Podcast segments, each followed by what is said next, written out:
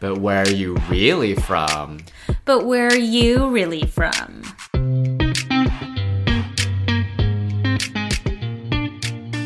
Hey everyone, I'm Angela Lynn. And I'm Jesse Lynn, and welcome back to another episode of But Where Are You Really From? Happy Halloween, y'all. It's Halloween weekend, as you can tell by Jesse's fantastical costuming over there.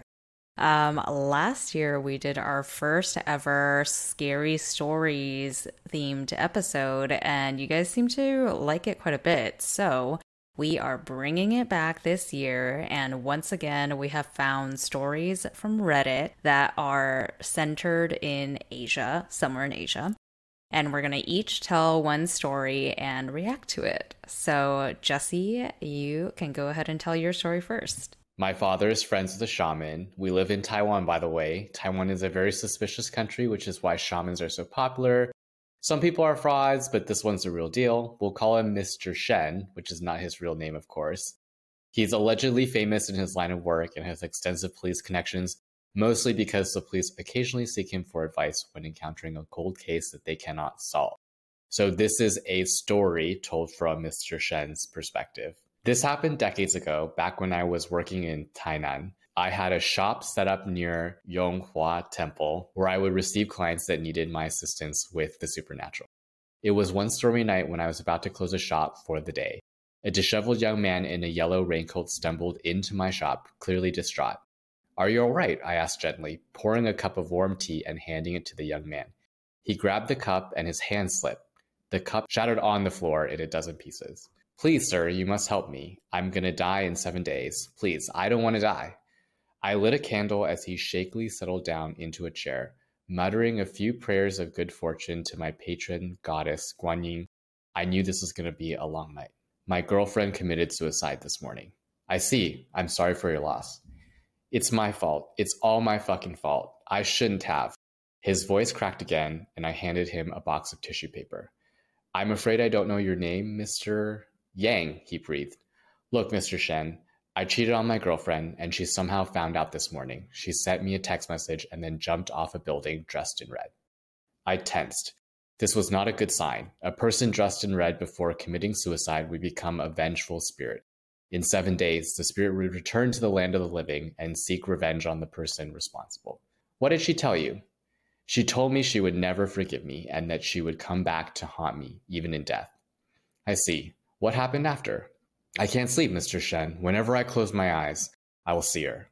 Vengeful spirits are especially difficult to deal with. Usually I try to negotiate with the spirits, offering them prayers and gifts, but if push comes to shove, I would not hesitate to confront them directly. "I'm going to perform a powerful cleansing ritual, Mister Yang.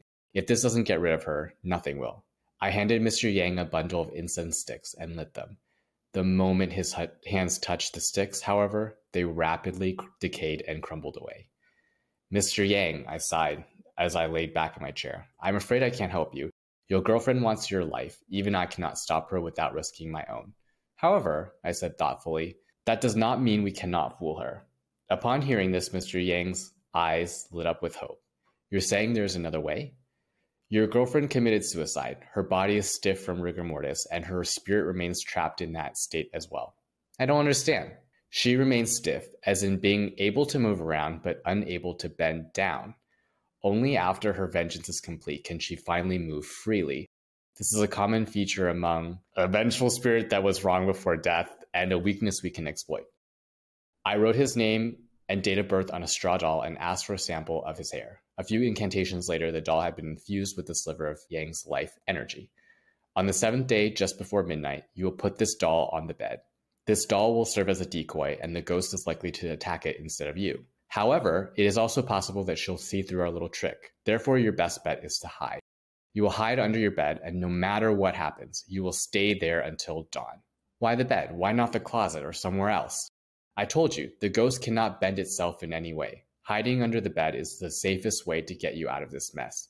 He nodded vigorously. "I understand, Mister Shen. She will create illusions. She will pretend to be your parents, your friends, or someone you know. Do not come out from under your hiding place no matter what, nor should you make any sound indicating where you are." "I'll do as you ask, Mister Shen. Oh, thank you. Thank you so much. You saved my life." "Not yet," I warned sternly. You must follow these instructions very closely. A single mistake can get you killed. He kept thanking me on the way out. So long as he doesn't do anything stupid, I was pretty sure he would make it out alive. After all, I dealt with similar cases before. Oh, how wrong I was. Exactly seven days later, a poli- local police investigator whom I know visited my shop and asked me for assistance. He told me that Mister Yang was found dead in his apartment this morning, his horribly mangled body hidden underneath the bed. No signs of an intruder were found. We found the doll, the investigator said, holding up the straw decoy in a plastic bag. He consulted you a few days prior to his death, apparently. Yes, I racked my brains in utter confusion. My plan was supposed to have worked perfectly, as it always did. What the hell went wrong? I filled the inspector in on Yang's story. He visibly paled when I mentioned he was supposed to hide under the bed. The inspector shook his head. You shouldn't have let him do that. Why? He probably didn't tell you, or maybe he didn't know anyway. His girlfriend committed suicide. Yeah, yeah, he told me that.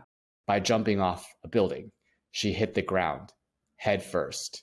I froze in shock. She jumped off the building. She hit the ground, head first.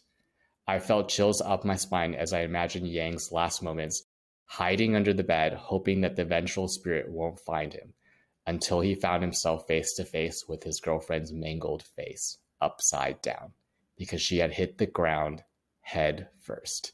I will say, first reaction is definitely not true. Not do- because before we were uh, recording, we both kind of speculated on if each of our respective stories were real or fake.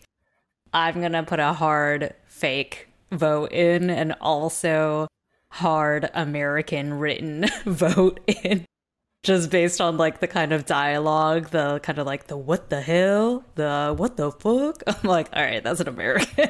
Like, ain't nobody talking like that in Taiwan. But no, that's pretty good. That's a nice little twist at the end, head first. Although I'm also kind of like, mm, where's this? Is there like a lot of, not scientific, but is there a lot of like evidence of some sort to back the whole spirits stay in the position that their body died in thing? Because that doesn't really sound like something I've ever heard of. I don't really know either. Um, I did try to troll a little the user's profile first to see, like, because I was like, oh, this is an interesting story. Let me see if there are other stories.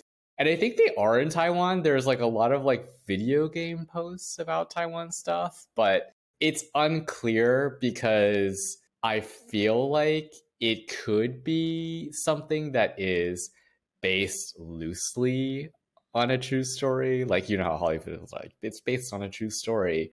But yeah, I don't really know the superstitions around like how how someone is as they die. I mean, there is, you know, like a lot of the ghost stories regarding ghost origins are usually about the state of which the person died. So it's like if a person died in like horrible anger or sadness or depression, like that energy is manifest in the ghost, so that there is some sense of like the way that a person passes affects the type of ghostly being that they are. But from a physical perspective, I also am not aware that there is any superstition that says like a person that passes a certain way cannot like physically move.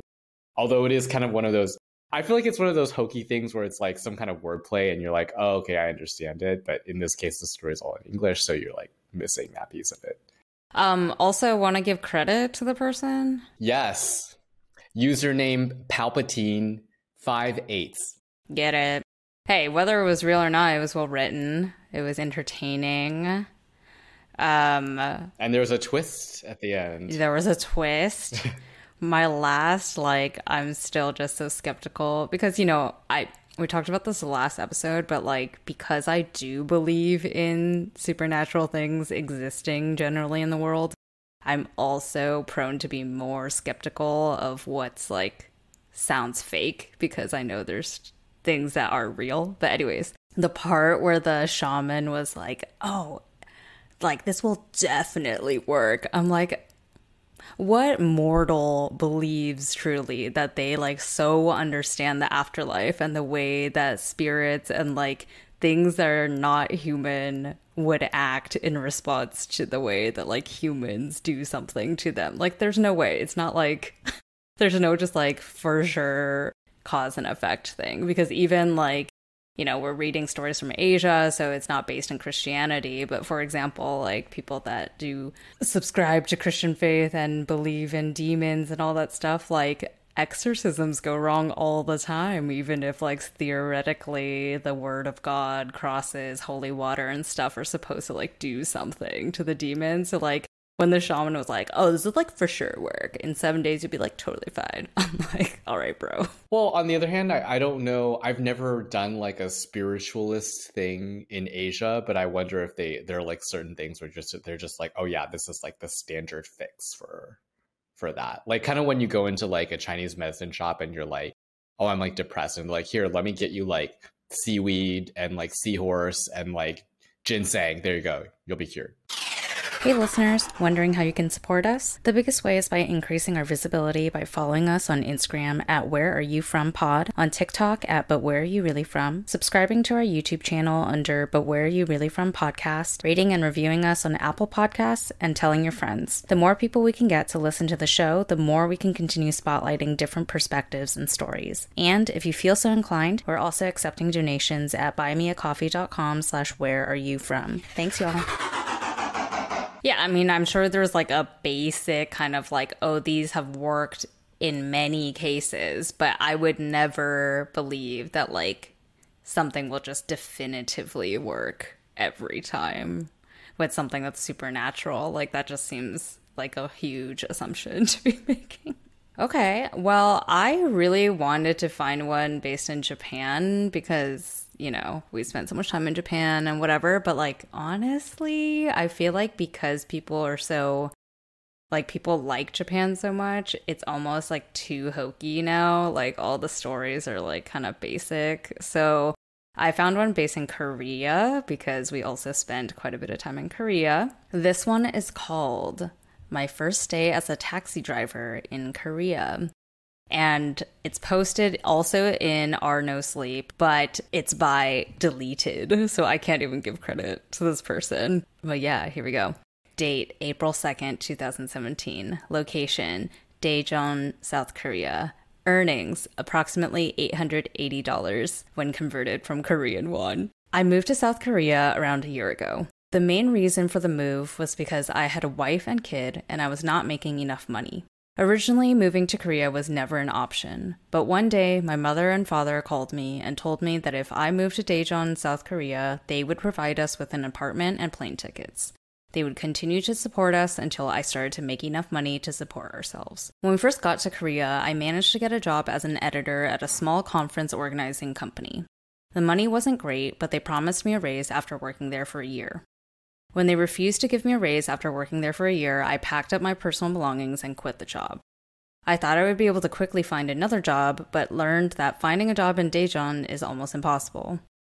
Three days ago, an old coworker of mine contacted me and told me that a local taxi company he started working for would be willing to give me a shot.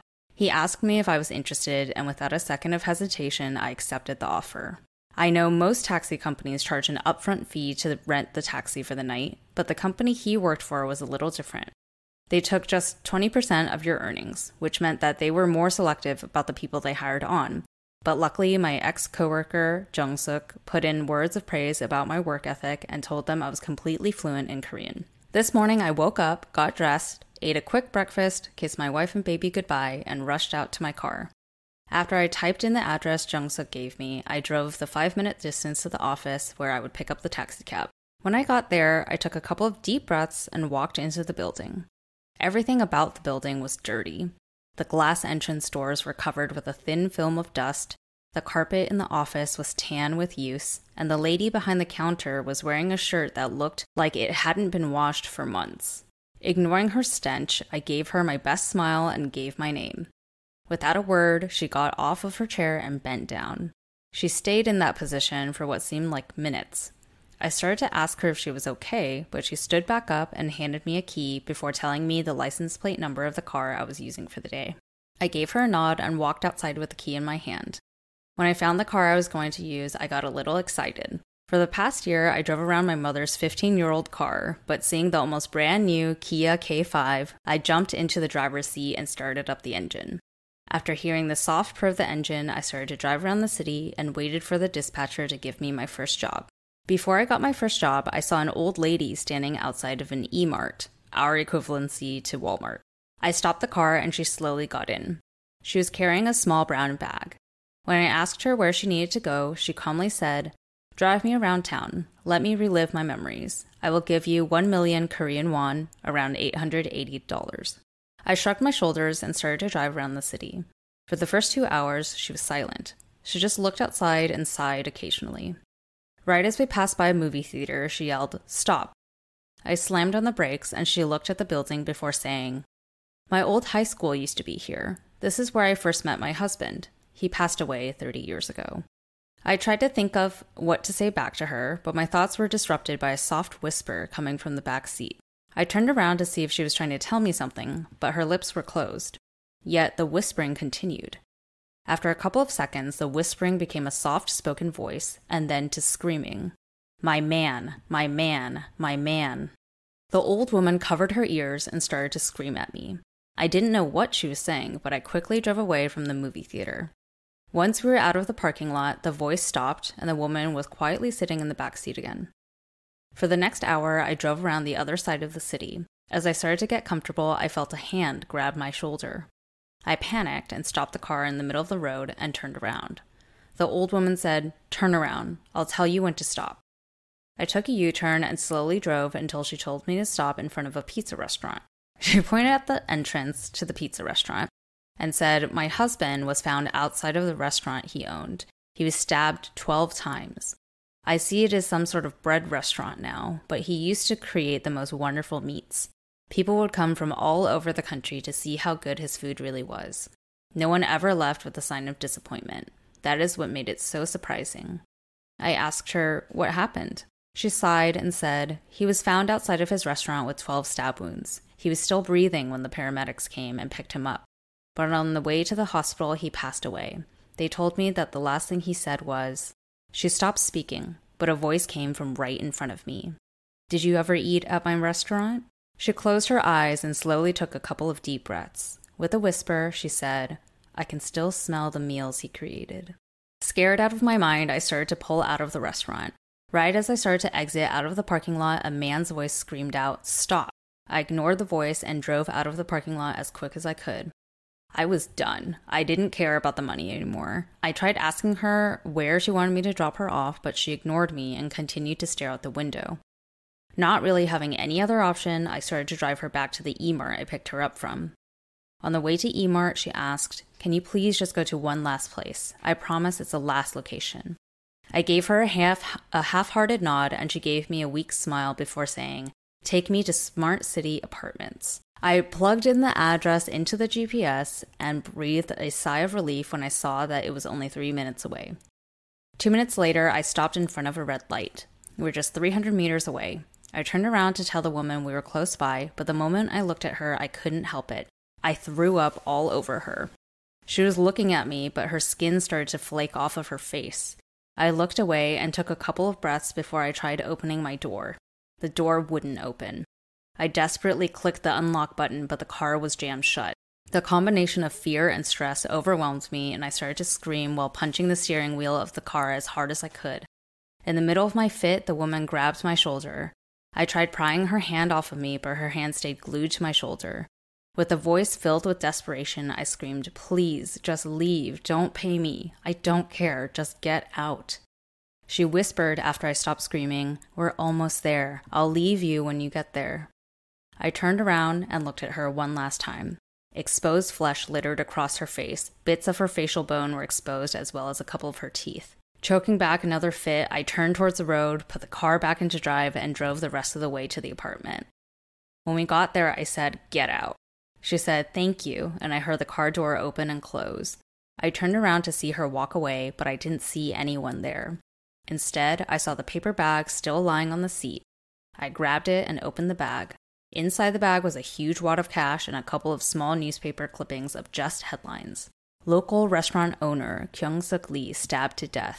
Deceased restaurant owner's secret ingredient was human meat. Past lover of the cannibal cook Kang Eun Kim found dead outside of old high school. wife of Kyung Suk Lee, Eun Hae Lee, is responsible for the murders of Kyung Suk Lee and Kang Eun Kim. Eun Hae Lee found dead, possible suicide. On the last newspaper clipping, I saw in small handwriting, wait in front of E-Mart in the Dunsan area on April second, twenty seventeen. There will be a taxi that will pick you up. I tried Jung Sook, but he did not pick up any of my four phone calls. The money was nice, but I was still scared out of my mind. I dropped the taxicab and informed the woman working at the front desk that there was some throw-up in the back seat. She gave me a grin and said, that usually happens with our first-time drivers. It's been four hours since my shift ended. Jung Sook sent me a text two hours ago. I know it's scary right now, but the money's good. You working tomorrow? I haven't responded back. I don't know what I want to do. The money's good, but seriously, who the fuck was I driving around all day? Oh my god.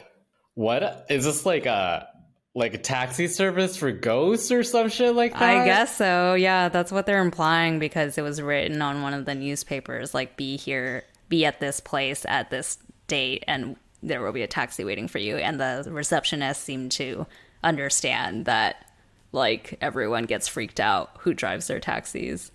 Oh, so icky. Eating at a restaurant where the secret ingredient was other people's meat, and it was and it was famous. Oh my gosh, that would be I know, right? That would be so much. I tried to Google a little bit to see if this was real, but it's kind of hard because I feel like even if it were real, trying to search in English on Google is like not going to find the thing versus maybe I'll ask my Korean friend to search in Korean or something. Yeah, I mean, you've been there for a little bit. Like, do they believe in ghosts there? Like, what's the ghost culture? They believe in ghosts, yeah. I mean, Korean people make really good ghost movies also. The thing is, like, Korean culture, not that I'm an expert, but I know it's, like, a little fuzzy because they do have shaman-type things as well and, like, fortune-teller things. So there's certainly this more kind of, like, spiritual slash paganistic, I guess, like, ritual-type stuff. So I would imagine there's stuff related to ghosts around that whole culture. But Korea is also, like, very Christian now, so I don't really know how those things, like, coincide. But not to say, like, Christians also can believe in ghosts, so I don't know. But yes, I think generally it's not like there's a denial of ghosts. Well, I thought this was a good story. I feel like it got to a horror peak faster than mine, which is like Paranormal Activity. All the horror was at the bo- at the end of it. So yeah, I enjoyed this. I got it more the second time because I'm like, there's kind of like t- so many twists and turns around here. So basically, like, the first stop she made was in front of the high school, and there was someone screaming, my man, my man, my man. So that ghost was supposedly the lover of the husband because she said she met her husband in high school, but I guess he also met the person he ended up cheating on with there. So that's why her ghost is hanging around there. And then she went to the restaurant, and then it was the husband there. And then she very vaguely said that he died by being found with twelve stab wounds, but didn't mention that she's the one that stabbed him. So. But yeah, those are our two stories. Happy Halloween, guys. I hope you enjoyed our Asia-based themed stories. Uh, if you have a personal story or a friend of a friend story, we'd love to hear it, especially if it has anything to do with Asia location-wise. If not, it doesn't have to be Asia. If you have a spooky story, we, we'd love yeah. to hear it. Yeah, spooky season's here. So write us a comment wherever you're currently watching this or listening to this on Spotify, whatevs. Let us know. We'd love to see your story. And come back next week because we'll have another not spooky themed episode for you then. And until then, 再见, bitches.